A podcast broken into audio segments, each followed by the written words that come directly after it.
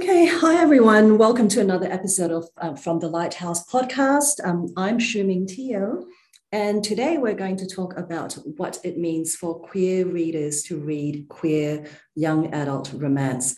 So let me introduce um, our guests, or let them introduce themselves rather. Hi, I'm Tia Miller. Um, I'm in my first year of a Masters of Research with a discipline in literature. Hi, I'm Courtney Boulay in my fourth year um, of my Bachelor of Arts, majoring in English and minoring in anthropology. Okay, so um, so this was a discussion that we developed in the course of um, a, um, um a, an internship unit uh, for English literature at Macquarie University, and we became really, really interested in talking about queer readers, um, because we um, we read a couple of queer novels. It was Rhiannon Wilde's Henry Hamlet's Heart and Sophie Gonzalez's Perfect on Paper and then um, and and we thought it would be fun um, and also very uh, you know important and significant um, just to have queer readers uh, reflecting on the whole process of engaging in queer culture representations of young people in queer culture. Okay so um, tia and courtney tell us a little bit about your uh, about your background um, your experiences um, i guess uh, as part of the queer community. Yeah well i think for me, I was sort of consuming queer content before I actually kind of knew that I was queer or accepted that I was queer. Like it was a big part. I think same for Courtney. Like growing mm-hmm. up, we both consumed a lot of. If the content wasn't queer, the audiences kind of made it queer. Yeah. a lot of fan fiction, um, and it was majority online and not in sort of mainstream media. It was more like Tumblr sites like that, where it's a bit more alternative. Um, yeah, there was a lot of, I think we both said supernatural. Yeah. We were really into supernatural, One Direction, um, which yeah. on their own are not queer, but um, I think a lot of young sort of tweens like us were sort of desperate for content. And so you'd read into a lot of things um, and you'd sort of create your own queer versions of this content, like a lot of fan fiction, things like that.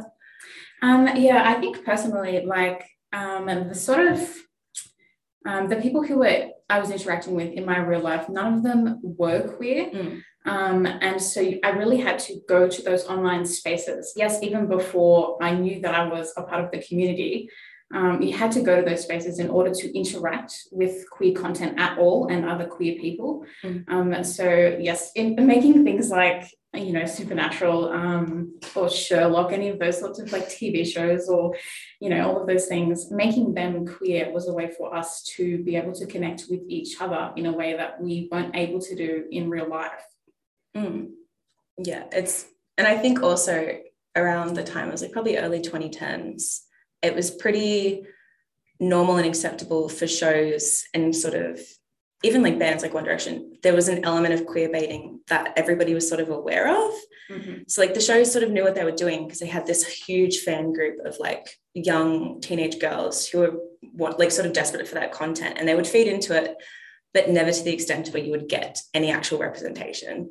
So it's like a thing where you sort of both sides knew what was going on, but neither side yeah, like they, they weren't willing to do anything legitimate about it. So we mm-hmm. sort of mm-hmm. had to do it ourselves. And that was sort of a way to discover our identity online, I guess. Yes, which is why um, specifically, you know, reading queer YA nowadays, um, there is like an element of such rich validation mm. for being able to actually read something that has gone through all of the processes um, you know, made its way up to being actually published and then to be actually sold, um, you know, in mainstream stores, like even like a Big W, mm. you know, mm. stuff like that, places like that, where it's really easily accessible for anybody to grab those books. That's why I think, like, you know, like it's really important that we have those stories now.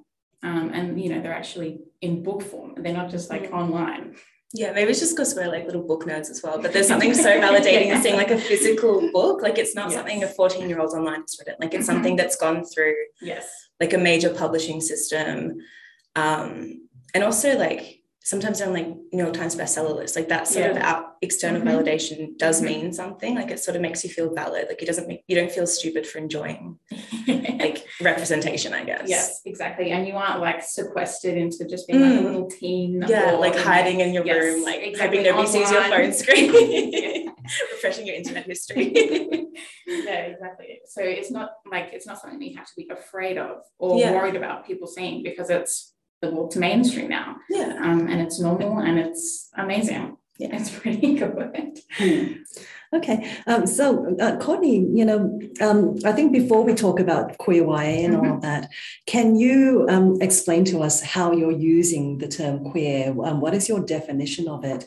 And then before we look at YA representations of it as well, um, you know, um, you've talked about, uh, I guess, um, social media on Tumblr, Twitter, and TikTok, and all of that Mm.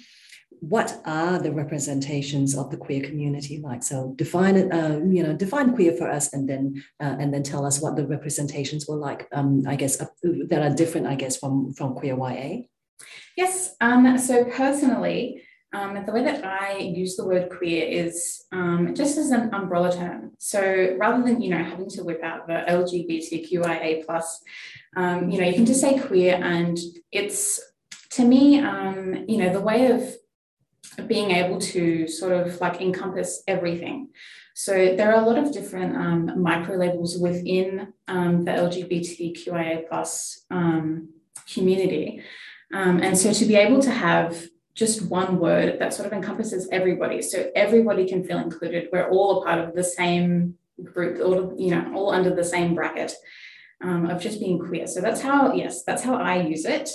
Um, and I feel like there's a lot of like comfort and there's a lot of safety in using that too, because you don't have to divulge anything. It's just, you know, saying, yes, I belong, I'm a part of this group. Um, and so, yes, um, I was thinking, not thinking, um, I've seen a couple of people um, unhappy or maybe just um, not really knowing how to interact with the way that academic um, communities and just academia in general uses the word queer. Um, just to, yes, like I'm using it now as an umbrella term. Um, but at the same time, oh, well, no, in that in that regard, it's specifically because um, not not for so much recent generations, but for older generations, we're hearing the word queer as a slur. Um, so that's how they're interacting with it, with a history of like violence and negativity and all of those sorts of things. Um, but I think it's possible for the modern generation, uh, you know, for the younger generation of queer people to be able to use this word because like i said it, there's a lot of comfort there's a lot of safety and there's a lot of validation in just being able to belong without having to figure yourself out entirely. Um, so i think you know as long as um, the people who are using it in academia are using it with respect and using it with that sort of knowledge um, and not treating it like just another you know another word to throw out um, in a sort of um, just like an othering Mhm. sort of way. So as long as they're treating it sort of the way that the queer community is using it, I think that's I think it's fine. okay Oh, I. I, I, I find that surprising, I guess, or interesting Mhm. because um, I think the popularization of it does stem from academia. Mm. Yeah. right? Um, and the way in which they uh, they have theorized, like queer theory, Yeah. uh, Yeah. from the '90s onwards, has been so big, and you know has been really pushing, um, you know, um, inclusion and acceptance. Mhm. Yeah. So you know, uh, uh, uh, which is not to say that you're wrong, but just to say that it's interesting that there is this perception that the academic usage of it might not be altogether friendly. right. So um, maybe we've got some PR to do. yeah yeah okay so um all right um so i guess you know tia and courtney just tell us about what you like about the representation of um, the queer community on social media and the things that you find disturbing then I think it's changed a lot Mhm. and over a relatively short period of time. I think when we were younger, it was usually you'd have like one queer character in a show or a book, Mhm. um, and they tended to be pretty stereotypical. It was a lot of like the gay best friend, and they never they were supporting characters, so they never so got this their is own. in this is in fiction yeah, in fiction. Yeah. So like it definitely there was a lack of autonomy, I think, in a lot of like representations. Whereas now, and I think partly because of social media, um, communities that might not have typically been able to get into the mainstream have sort of control over their own voice and their own platform. Mm-hmm. Um, and so I think it's, yeah, it's been really great. I think you get a lot more diversity because mm-hmm. it's not, you know, you don't have to come up through traditional media paths. Anybody can create like a TikTok, anybody can go online mm-hmm. and sort of build a following and build a mm-hmm. community of like minded people. Um, and there's, yeah, I think there's just a lot more opportunities there for authentic representation, mm-hmm. which is nice to see.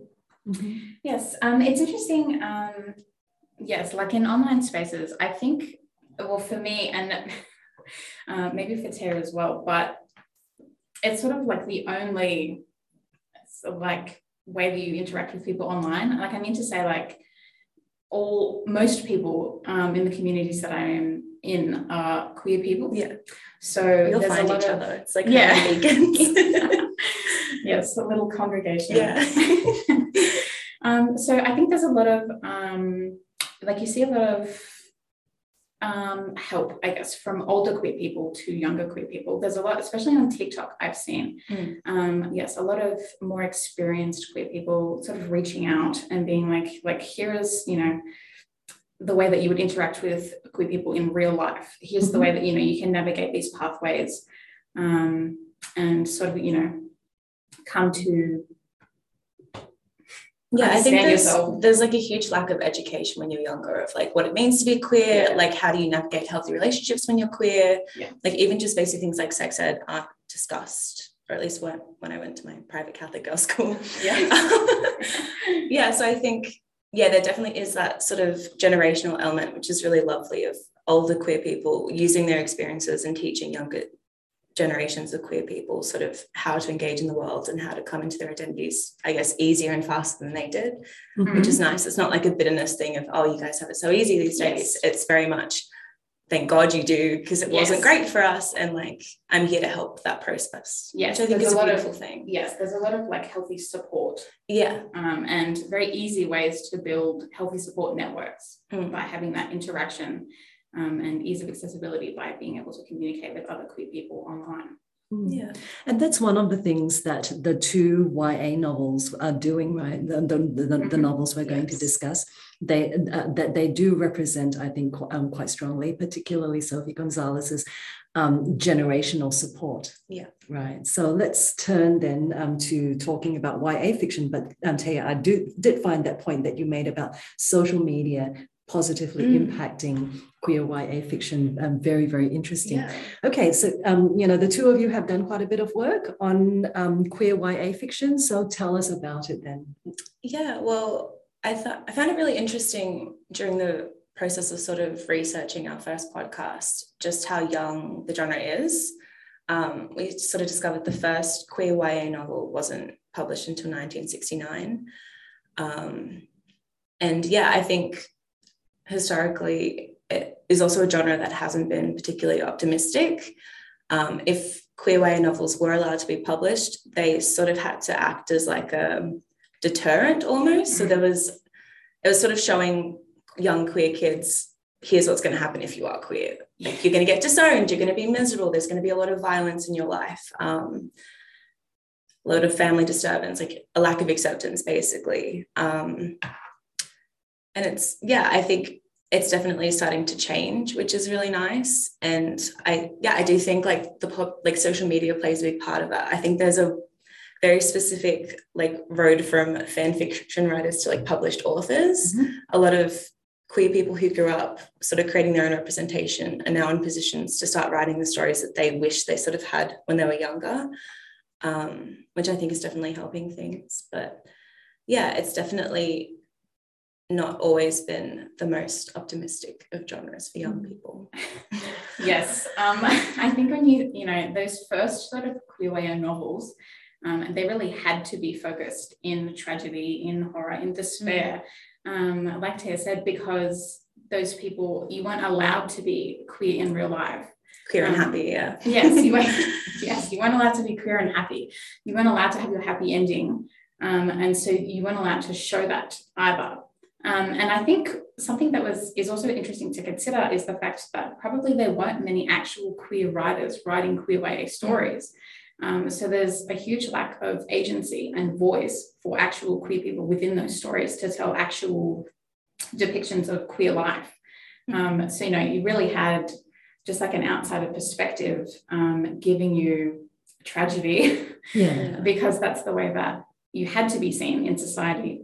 Um, and especially, I think probably also there was the element of, yes, to get it published, Mhm. you couldn't be shown promoting queerness. Mhm. So, Yeah, even historically, um, like I'm thinking E.M. Forster's novel Maurice Yes. was written in like the 20s, and he Mhm. specifically chose to wait until after his death in the 70s to publish it because Yes. he found it imperative to give that story a happy ending. mm, And he knew if he published it when he was alive, he'd get thrown in jail.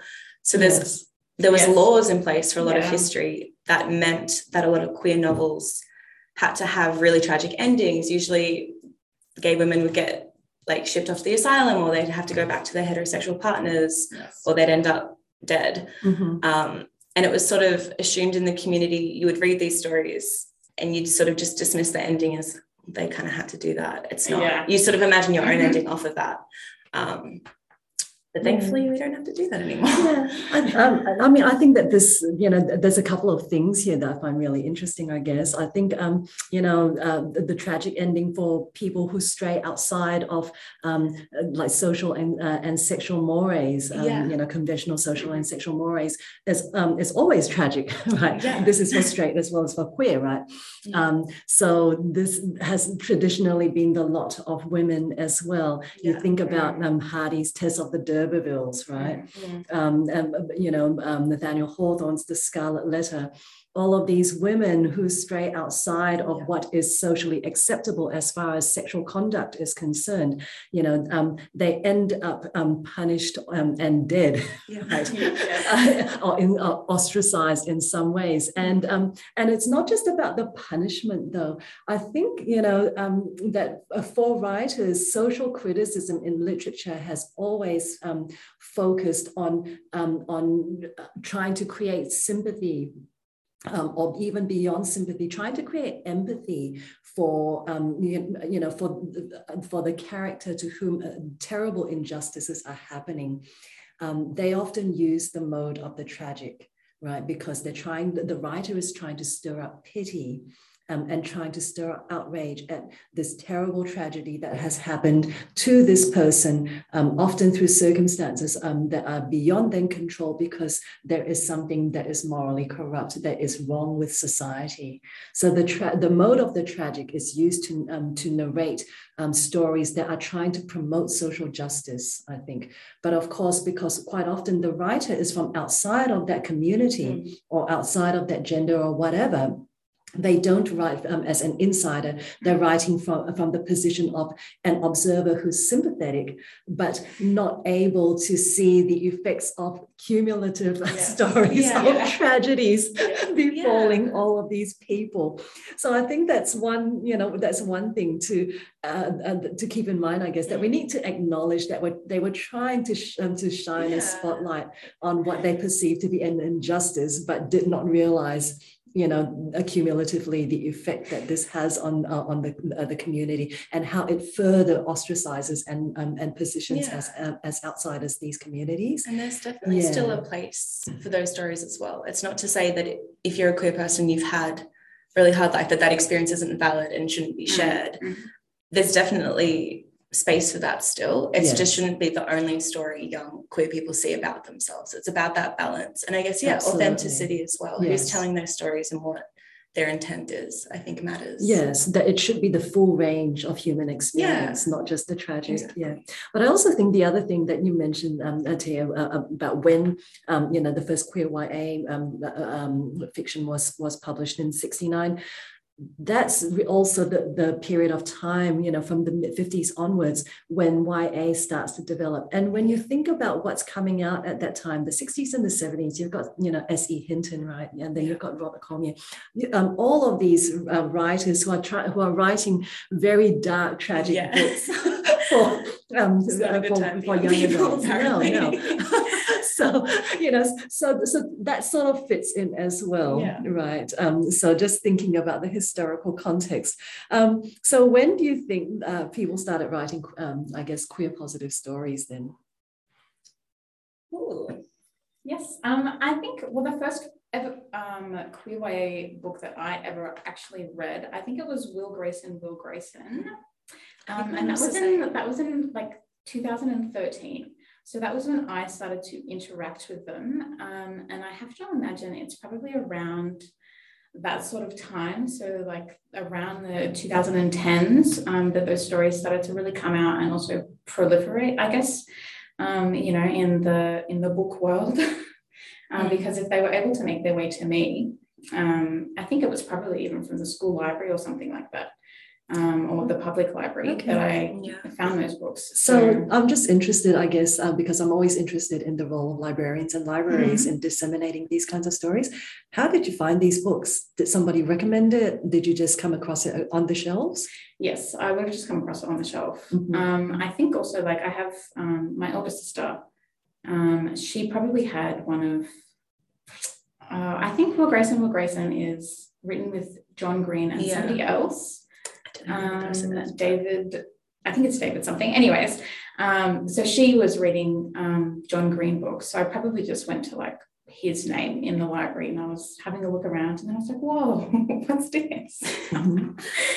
um, and it really was a rare find, you know. Mm. Um, there was, you know, there were a lot of books like, you know, adventures and um, just like regular daily life sort of um, YA novels that I was reading. Um, and you know, it really is a standout to me mm-hmm. um, that I found this book. Um, so yes, I have to imagine that it's around sort of that time frame mm. Um, that those stories were sort of developing. Yeah, I guess maybe because that is when, like, sort of Tumblr and internet sites like that sort of really took off as well. That time mm-hmm. period, there was, it was like alternative marketing, like sort of passing these books between ourselves yeah. almost yeah, I think one of my first books was probably Will Grayson, Will Grayson as well. Um, also, The Song of Achilles by Madeline yes. Miller. That was a big deal online. Um, mm-hmm. Yeah, I just remember reading it and being like so shocked. Not in a bad way. I was just like, whoa, okay. Yeah. We can do this, I guess. What yeah, was shocking about it? That it was gay. Oh, okay. I guess I was just so used to like having to read between the lines mm-hmm. and find mm-hmm. crumbs of representation in books that when it was explicitly like two boys kissing, I was like, like Whoa. it blew my mind. I was like, this is the greatest book all of all time. Like this is put this in like a museum. This is incredible. Like you really, yeah, they really stand out because they were so rare at that point. Whereas now I think you go to like any Dymocks or and there's usually mm. front, like the front table is this huge display of like queer YA. It's mm-hmm. become a lot more open and a lot more accessible and they're kind of everywhere. But at the time it was everybody sort of had the it's like a little starter kit of like the few queer YA novels there were that were popular that everybody had sort of read and obsessed mm-hmm. over. Mm-hmm. Yeah. okay. Um, and so you feel that uh, it's a lot more positive now? Yeah, definitely. Well, I mean, Song of Achilles, it's a retelling of the Iliad, mm-hmm. doesn't end well for the characters, notoriously. Um, and yeah, one of the other first books I read, I think was literally called They Both Die at the End. Mm-hmm. And they did both die at the end. Um, most of the books I read were quite negative. And it was kind of written in, and it became like people really loved the sadness. And I guess, yeah, like there's something really emotive about it. And there is that sympathy you can find in them. But it did get to a point where all I was reading were these really, really awful, tragic mm-hmm. books. And it does like get you down a little bit after mm-hmm. a while. You do need something a bit refreshing in light. And I, yeah, I think one of the first like positive queer books I read where there's a happy ending, I was quite shocked. And I think we still are quite shocked when things end well in queer books. yeah. yes. You really start to have the expectation that things will just go downhill at some point. Um, yeah. You know, the point where you normally think, okay, like awesome, they're going to overcome the tri, you know, they're going to triumph.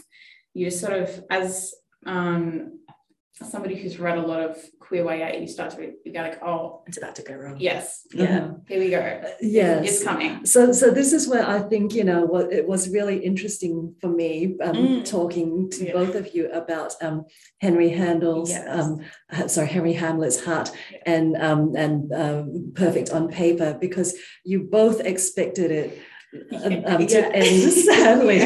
Whereas I knew that it was that they were YA romances, so yeah. I expected the happy ending. Yeah. Right. And we were kind of talking about that the other day. It's I think for us, our norm is for books to end really sadly. Like Henry Hamlet's Heart, there's a mm-hmm. point where Len sort of goes off the grid and he goes missing. Yes. And I remember putting the book down and being like, oh, like I don't want to finish it. I just knew, or like I thought I knew that it was going to mm-hmm. end in tragedy, like that man was dead. Mm-hmm. Um, and we both sort of had the same reaction. Whereas, yeah, for you, you were sort of comforted because you have these like popular romance tropes. Yes. And I think the more mainstream and popular queer YA gets, the more it starts to align itself with those uh-huh. tropes because uh-huh. it's sort of into the mainstream more than like on the outcast. Like it's sort of becoming more it's sort of bringing itself up to the same level as those yes yes regular romance novels yes so that, let's talk about um, YA romance mm. then because um, uh, so these were the two were, were these the first two YA um, romances that both of you read Oh, I don't think so. No, you had read no. other YA romances yes. before, but they were just not common enough that you that, that you would expect you you'd be reading a YA um, a queer YA romance. Yeah. Um, okay. So I, I think I'm really interested in um, in the romance genre and what it does, I guess, for um, for queer communities, queer um, uh, representations, um, uh, in light of what you've been talking about in terms of the negativity and everything. Because um, the romance genre is basically, you know, uh, uh, set around a, a love story that has an optimistic ending. So when you think about the romance, um, you, know, um, anything can happen. The uh, like really, really uh, uh, terrible events um, can be narrated. Um, they can go through incredible trauma. Um, it can be set in um, in terrible times. you know, I've been doing another project on uh, on a romance novel set during the Holocaust of all. Oh that's for another another podcast. But uh, yes, but the thing is that you know that there is always an optimistic ending at mm. the end. So I think as a whole, one of the things that the romance genre celebrates, I guess, um, is positivity in relationships. It's also very, very sex positive. And of course, the big problem with the romance as a genre is that it has been so incredibly heteronormative. Mm. Um, yeah, but when I think about the romance, you know, um, one of the things that the romance is trying to do that um, scholars such as Catherine Roach in her book Happily Ever After mentions is that it is ameliorative. It is about a healing of something that is wrong in society. Mm. So, you know, um, so society begins um, uh, dysfunctional. There are things which are wrong about it. But through the course of the romance and through hard work, through working at the relationships, um, you know, and because of exceptional qualities of the characters, of course, you know, they work through all of this and um, and they achieve. Um, you know, I think in in uh, in all romances they achieve emotional justice that um, and I, am interested in this concept of emotional justice that suffering has, you know, you've got to have some kind of reward for it at the end, mm-hmm. right? And that's one of the things I think that makes romance fulfilling for romance readers that uh, that you don't read um, this unmitigated narrative of sorrow and suffering and tragedy, and then that's it. Yes. right? It's like uh, you can go through all of that, but there's hope at the end. You need the reward at the end. Yes, that's yes. right. Yeah. So, um, you know, so, uh, and I think, you know, in recent times as well, particularly as um, uh, um, as we have moved um, in through digital pu- publishing into increasingly erotic romances as well. Mm-hmm. Um, you know, uh, uh, it's not just emotional justice that um, that is being served, but it's also sexual justice. Mm-hmm right? Um, and I think that this has been really important for the queer community as well, um, yeah. because of those that historical narrative of tragedy that you've just been t- telling us about. So yeah, um, so I think you know uh, um, when so I think that the romance as a genre is really important for mm. queer communities. You know, um, simply to narrate, um, to, uh, you know, to, to challenge the genre itself, the, yeah. to challenge the heteronormativity of the genre, but also, um, you know, to normalize right and to yeah. say that this is part of um, the overall experience and it should be represented mm. yeah um, because I, um, I remember um, i think watching a, a video um, about uh, about romance um, you know writers romance readers and it was like first of all uh, with the romance genre starting off focalizing um, th- through the heroine, um, concentrating on the heroine. It was about the heroine receiving justice. Mm. Um, and it was like counteracting Tess of the D'Urbervilles, The Scarlet Letter, yeah. Lady Chatterley's Lovers, all those uh, all, all those stories where women fall in love and then you know terrible things happen yeah. to them. And then later on, it's about also, I think, Len Barot, who um, is the publisher of Bold Strokes, you know, um, who publishes queer romances um, for, for adults, you know, and, and she's saying um, she found it really hard to find um, very healthy, sex positive um, stories about uh, about lesbians, about you know, um, yeah. which was her background back then, um, and that was why she started Bold Strokes as well. Yeah, so it's interesting that now you know there is this proliferation of um, YA queer fiction, right? So um, yeah, so let's talk about um, Henry Hamlet's Heart and Perfect on Paper. Then these are two novels which are written by Australian authors. Henry Hamlet's Heart is set in in Brisbane, and Perfect on Paper by Sophie Gonzalez, who's um, Australian, but it's set um, uh, it's, it's set in California, right? So um, yes, tell us about the novels then. Uh, well, Henry Hamlet's Heart um, is really like it's a story um, where Henry has to sort of navigate his way through his final year of high school, um, and while he's doing that, he's also learning to come to terms with his own sexuality um, and also trying to figure out how to interact with his friends and like maintain a healthy friendship um, healthy relationship with his parents um, and yes to also sort of figure out what it means that he's now in love with his best friend len.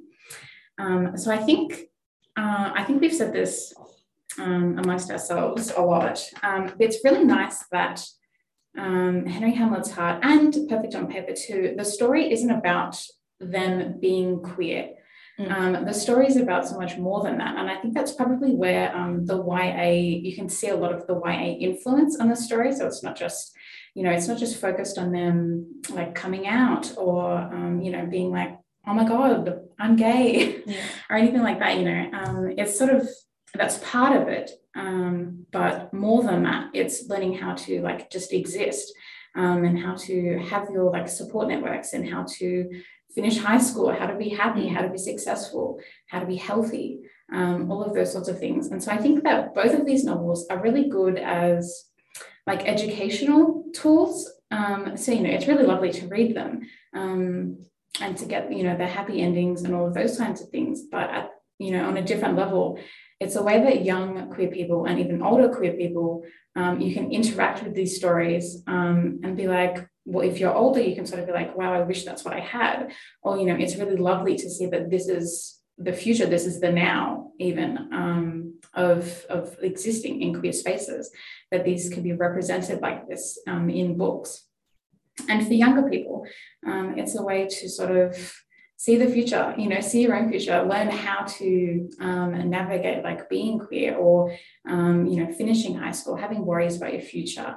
Um, it's a way you know it teaches them how to sort of interact with older queer people um, which i think we mentioned before. Um, so it's really lovely in both of the books. They both have um, older queer characters who are able to offer advice and support and all of those sorts of things for the younger main characters who are going through different issues. And all of those issues are not even related to being queer either.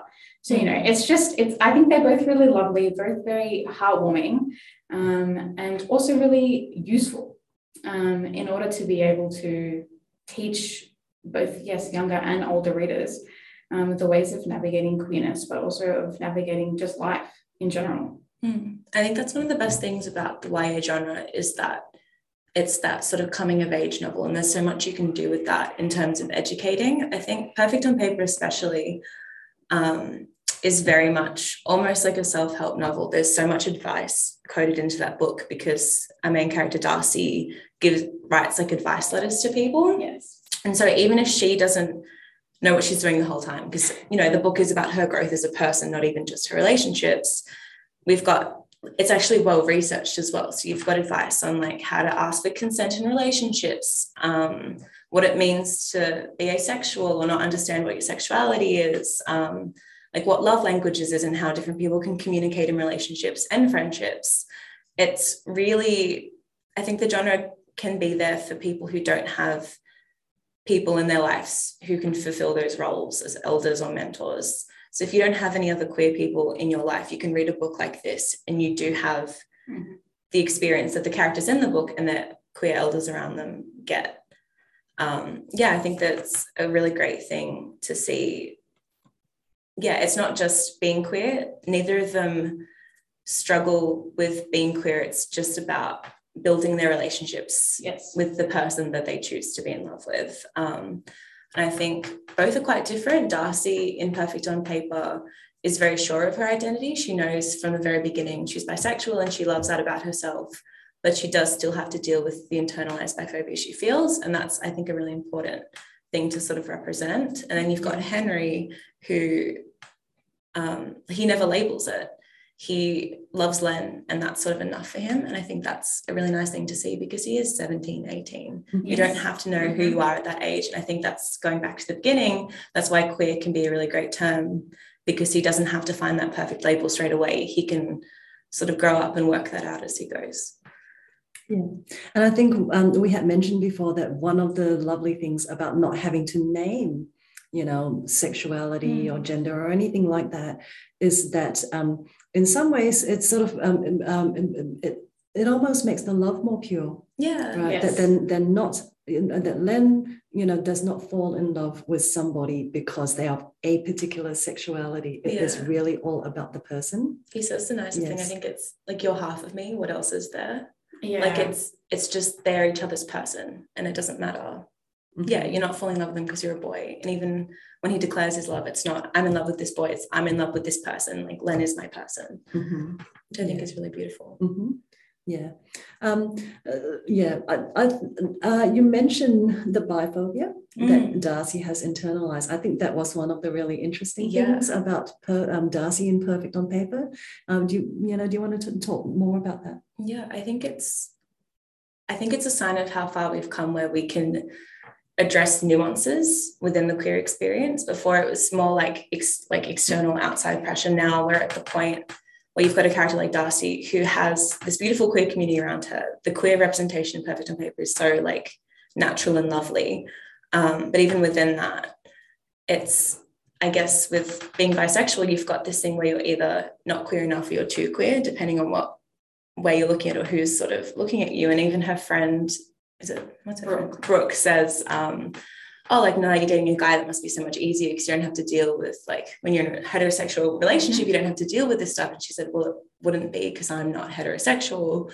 Um, and I think, yeah, it's really important to show that because it's not just being gay or straight. There's nuances mm-hmm. in there, and there has to be an open space for everybody. And I think the novel got a little bit of slack online because Darcy does end up with a man or a boy and they sort of are saying that shouldn't make it a queer novel then if you've got a heterosexual couple but it's sort of missing the point i think it's like really powerful to have her end up with Brougham and she doesn't lose a single part of herself Brougham never questions that or is threatened mm-hmm. by that or makes any sort of like gross comments about it mm-hmm. um yeah she can be bisexual and still date a man that's kind of the point you know and yes. i think it's yeah i think that's really powerful to see yeah, um, and it's interesting too because yes, really, I think um, the only uh, overt, I guess, biphobia um, that Darcy faces in the novel um, is by Brooke, who is a yes. lesbian. Mm. Yes. Um, and so I think that's too showing sort of the nuance in the queer community how even still um, you might be thinking like you know it's a wonderful great place yeah. or you know it's a, it's a great community um, but even within that, there are different opinions, different beliefs, um, and different ways that in, people interact with each other. Um, like I was, I read something just the other day, um, and it said, um, it was like they did a study, somebody did a study, um, and it was saying that um, lesbian women tend to think lesser of bisexual women Yeah. more than um, gay men thought lesser of bisexual men. Um, and I thought that was really interesting. And I had to imagine it's just because of the relationship between, or you know, the possibility of a relationship between bisexual women and men. So, you know, specifically being so like, as a lesbian, being so wanting to separate yourself, I guess, um, from men and from heteronormativity and all of those sorts of systems and oppressions. Um, so I have to imagine that's why. And I think I think Perfect on Paper does a really good job of showing that. Um, because it is just like an offhand comment that Brooke makes, um, and she doesn't even realize in the moment that it's anything bad.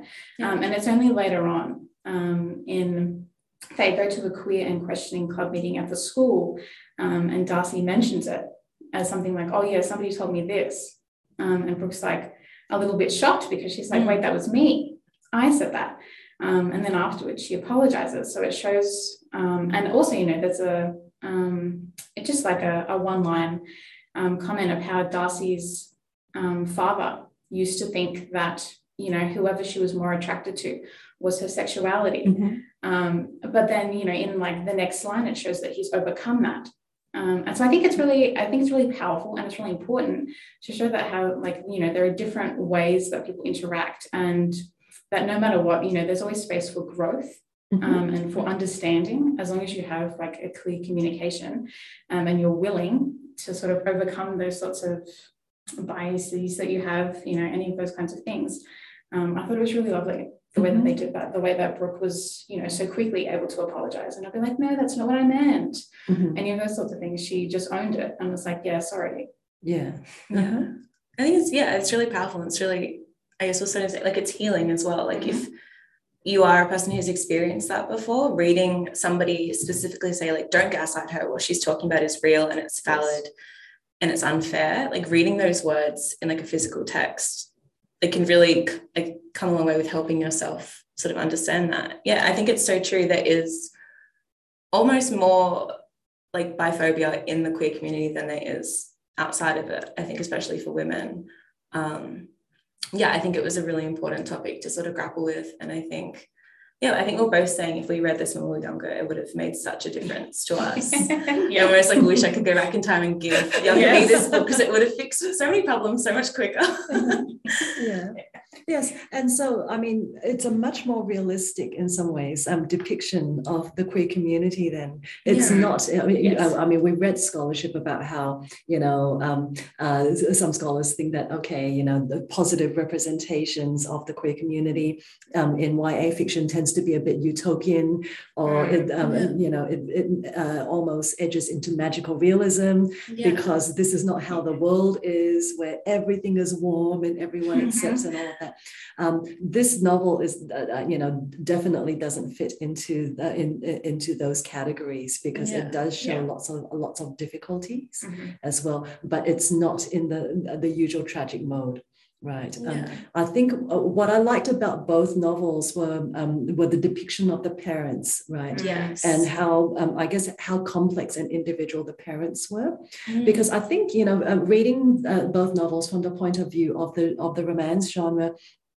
Um, Henry Hamlet's Heart is a straight, um, you know, uh, friends to lovers trope, right? yes. Whereas Perfect on Paper is um, definitely enemies to lovers. Yes. So you can see all of those tropes working through, but they are Mhm. still quite original in the stories that they tell. Yeah. And it's, I think, the secondary characters that make uh, that make them original. yeah. Yeah. Yeah, I think the representation of parents is really important because I think in both sets of novels you have very healthy parent dynamics, where even if there are little issues between them, like Darcy and Henry are both able to communicate with their families if there are issues and there's like they come from a loving base and there's a lot of support there. And then you also have characters like Len and Brougham who have really abusive family dynamics. And I think it's good to show both I guess like that magical realism. Not everything's going to be amazing. Not every Mhm. parent's going to immediately accept their child for who they are, but to show that there are safe adults that will, and there are Mhm. places you can go if you are unsafe at home. I think is a really powerful thing. Um, yeah, I think it's just the way you represent things. It doesn't have to be all doom and gloom. You can still show the realities of a situation. Even I think we we're both saying Henry Hamlet's Heart. I think it said in two thousand eight Yes. yeah, and a private school, Mhm. boys' school. Yeah. And so you could make the argument that it is unrealistic that there isn't a lot more homophobia in that novel. Mhm. But I think it's kind of a great thing to not completely focus on it. It's there in little like casual remarks, and it's not, it's something that Henry and Len do have to deal with. And they do make a point of like, if this is a choice we're going to make to be together, it will be harder for us. But it doesn't dominate the whole novel. You can Mhm. still represent a real experience without making it the be all and end all. You can sort of limit the amount of sort of like negativity you have in a novel and keep it realistic, which I think is important. Mhm. Yeah. Um, I have to say, I probably preferred pa- perfect on paper. yeah. Mm. Um, I mean, I liked Henry Hamlet's heart, but I felt that, I guess, um, because I knew it was romance, I, I did feel that there was a measure of predictability about it. we were both Yeah. there, like terrified. Yeah. yeah, because um, you know Pamela Regis talks about the eight essential elements Yes. of um, the of the romance, and she talks about you know the setting, the meeting, uh, you know, or society defined the um, the meeting, the attraction, you know, the barrier, um, and then uh, the declaration, the point of ritual death, and then the betrothal, um, and that that novel just goes through all of them like systematically. But I knew the point of ritual death was. you know, we thought it was going to be actual death. Yeah. There's no betrothal in Yeah. but Um, glad there was. Yeah. yeah so you know so it so it was it was a lovely romance um Mm. yeah and uh, and it was really nice that it was set in in brisbane and it Mm, was very very, nostalgic. yes yes but I, I i think for me perfect on paper was um was very very rich and layered um, Mhm. in many ways. It wasn't just about, um, I, I think Courtney, you were saying, it wasn't, it didn't fo- just focus on all the queer issues. Yes. Yeah. Um, you know, I um, I absolutely loved um, the, the inclusion of um, Mary Ainsworth and John John Bowlby's um, uh, a theory of attachment styles that had developed in the 50s and 60s. And um, and I thought it was just really really clever how um, how Darcy was using the theory of attachment styles to understand people, um, but also to narrate what's happening to her and then to manage her relationships as well. yeah. Um, I loved the fact that um, she was wrong, um, Yeah. you know, quite Mhm. often, and Brougham was there to challenge her, Yeah. right? Yeah. But that she was not shown to be completely wrong. That the that the narrative did validate her understanding because it was like, hey, she has done her research. She has done a lot of work understanding this, and she's actually, on the whole, she's pretty good at it. Ninety-five percent success rate at helping people's relationships. you know, she does. Um, herself a little more. that's right. That's right. Um, so I so I really liked that about um, uh, about the novel. I also thought it was really rich because um, for me it was a very intertextual um, Mm, novel. Mm. Um, I loved you know the, fact that uh, I, I think that um, Darcy's role in it reminded me a lot of um, Emma. Yes. Um, a malevolent uh, Emma, you know, Jane Austen's Emma, uh, managing relationships, trying to matchmake, trying to break people up, you know. So, so the, the reverse, the mirror image of Emma in some ways. Yeah. Um, there were, I think, you know, resonance of Cyrano de Bergerac and how she's advising people to manage their relationships with others. Of course, um, you know, um, um, Liz Tu- Tuccillo's um, He's uh, Just Not That Into You is referenced Mm. quite a lot. Um, but I also thought it was really interesting how it was, uh, you know, she combined the epistolary novel in all of the letter writing with narrative, like first person narrative. And then she brought in um, the case study or self and self help genre. The, the case study is so much a part of the self help genre, right? Yeah. you know here are the things that uh, you can do to improve your life and here's a case study um, and so she's bringing that into the narrative as well you know so and it's sort of woven you know um, uh, uh, it- uh, it's interwoven really well so that's why i think i really liked um, perfect on paper and was you know my preference was for that because it was a very rich text uh, in a literary sense even apart from all the the queer issues Yeah. yeah I think it's a very accessible way for young queer people to get information as well, or even just young people in general. Yeah. Especially the stuff about the couple bubble, I thought was so lovely. Like it's Mhm. a very important lesson for young people to, you know, what to look for in a respectful relationship and what Yeah. that sort of means for them. Um, yeah, it's I think like a lot of young people wouldn't necessarily go out and find a self-help book to read yes or read about the attachment styles. But if Yeah. it's embedded into this narrative, which is like a fun little enemies to lovers, Mhm. they're going to gain a lot out of that without sort of realizing that that's what they're doing. yes Yeah, it's great. do you think it's too didactic are there too many issues that it's dealing with Um, well, I think it was kind of interesting to read reviews online. A Mhm. lot and a lot of reviews were talking about it being too preachy, Mhm. um, having too many, um, yes, too many moments where it's focusing on yes, teaching and communicating with the actual reader. Um, and I think you know, in sort of response to that, you really have to consider um, specifically with the queer issues, um, how young those sorts of issues are in like popular culture and in the mainstream.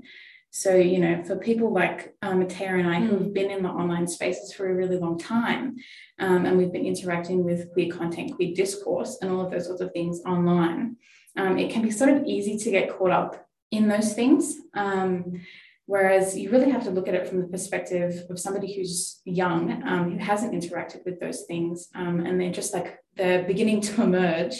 Um, and then, you know, I think this book could, is really helpful. Mhm. so as much as you know older people who have lived through these experiences can look at it and be like no way it's just you know yes it is preaching and blah blah blah blah. Um, you sort of have to come from a different perspective of thinking like no this is really useful. Um, and i think like you were saying um, all of the issues are really interwoven into the narrative. So it's not like you know there's not just like a sudden it's not out of place, I guess is what I'm saying. They're not out of place, they're not out of order, they're not just thrown in. Um, you know, they're worked into the actual story itself. So I think I think I think it did a really good job Mhm. actually of doing that. As much as Mhm. people would call it preachy, you know, Right. like I said, you have to understand some people haven't um, interacted with these issues before, haven't even thought about certain things. Um, so it's it's really Yeah. useful in I have that to think about who the intended audience is, I guess. yes. Yeah. And I think in terms of characterization, it's woven in pretty well because you do have Darcy, who is very much that sort of type A personality, and she's got a genuine, like genuine interest in this. So it's sort of part of the plot in a way that I think is Yeah. authentic. Mhm. And even if it does come off preachy, it's because we're like in our 20s Yes.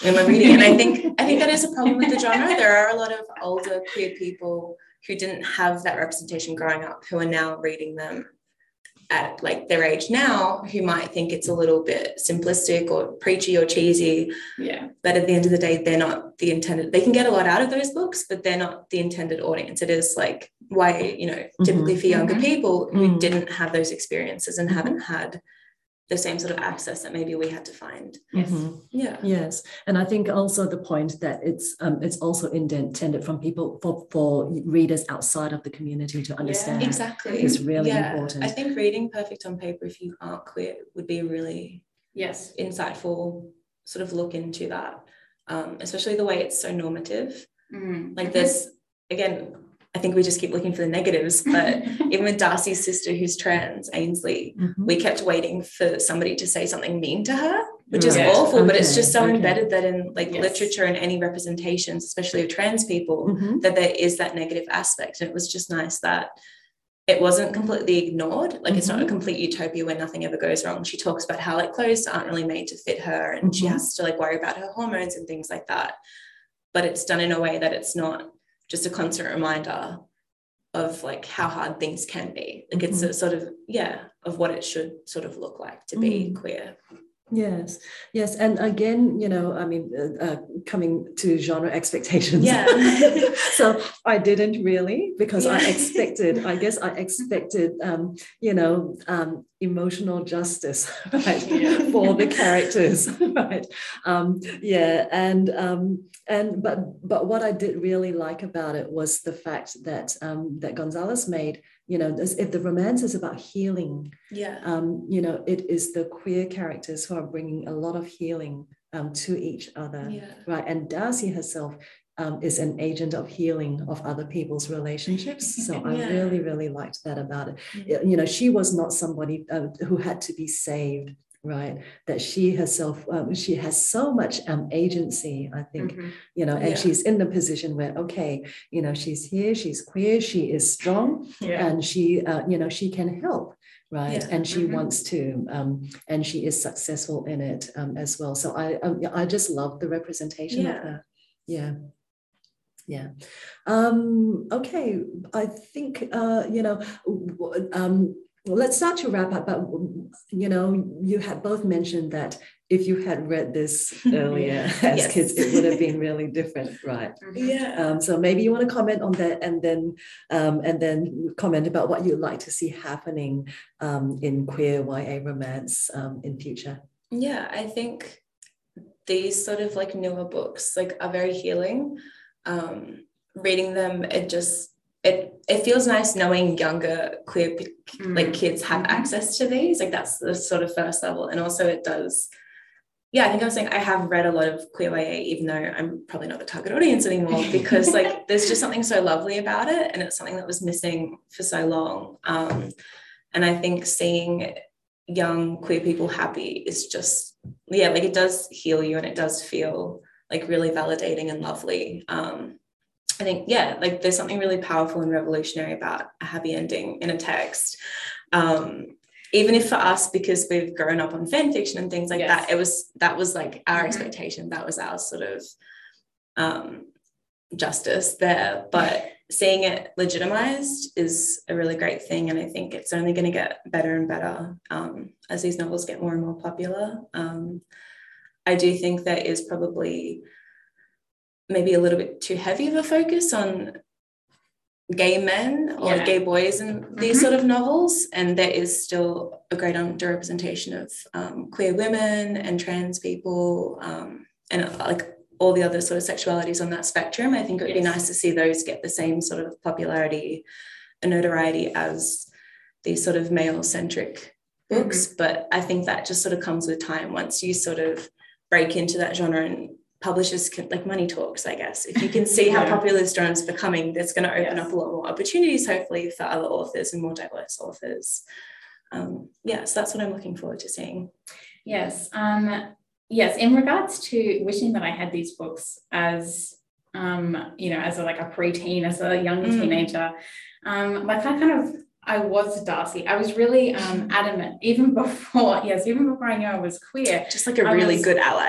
yeah, exactly, right? That's sort of the experience I was living. Yeah. I was so adamant. I was the only person, like in my school, that I ever interacted with who was, you know, this is before um, there was marriage equality. I was the yeah. only person sort of advocating for that. Um, if people were using um, slurs or anything like that, I would call them up. So, you know, like I was that kid. I kind of was yes, I was the Darcy um, almost, but you know, so like for me to have seen that experience in a book would have been really, it would have been really cool, mm. you know, um, and to be like, yeah, look, there are other people doing the same sorts of things. There are people going through the same sorts of issues, um, and that's that is yes why I agree with Taya. I think we need a lot more diversity and i think it will be coming um, but yes there is a huge focus on yeah gay male relationships um, and a lot of white gay yes, male relationships exactly um, and i've said it before like myself personally i think i've only read maybe one um, queer novel focused on like two female protagonists Mm-hmm. Um, or maybe I don't know if I've even read one, you know. Um, so it's quite hard to sort of even come across those stories um, in bookstores. You have to really seek them out yourself.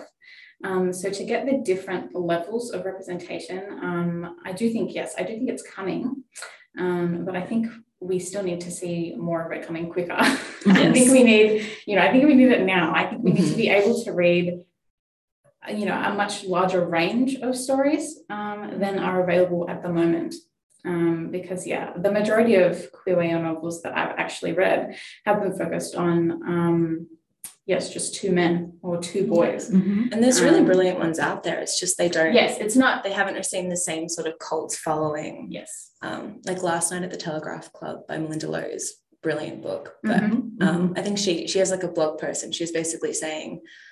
As she was pitching it, she received a lot of pushback, even from queer publishers, because mm-hmm there wasn't as much of a market for yes like queer women in that space so mm. hopefully that changes I want more content. okay, all right. So there are yeah. any queer um, writers out there, you know, more content. this is a call out. okay, all right. So um, you know, let's wrap this up. This is from me, Shuming Teo, Tia Miller, and Courtney Boulay. Uh, thanks very much. We're all going to go off and live happily ever after. and do tune into the next episode of From the Lighthouse.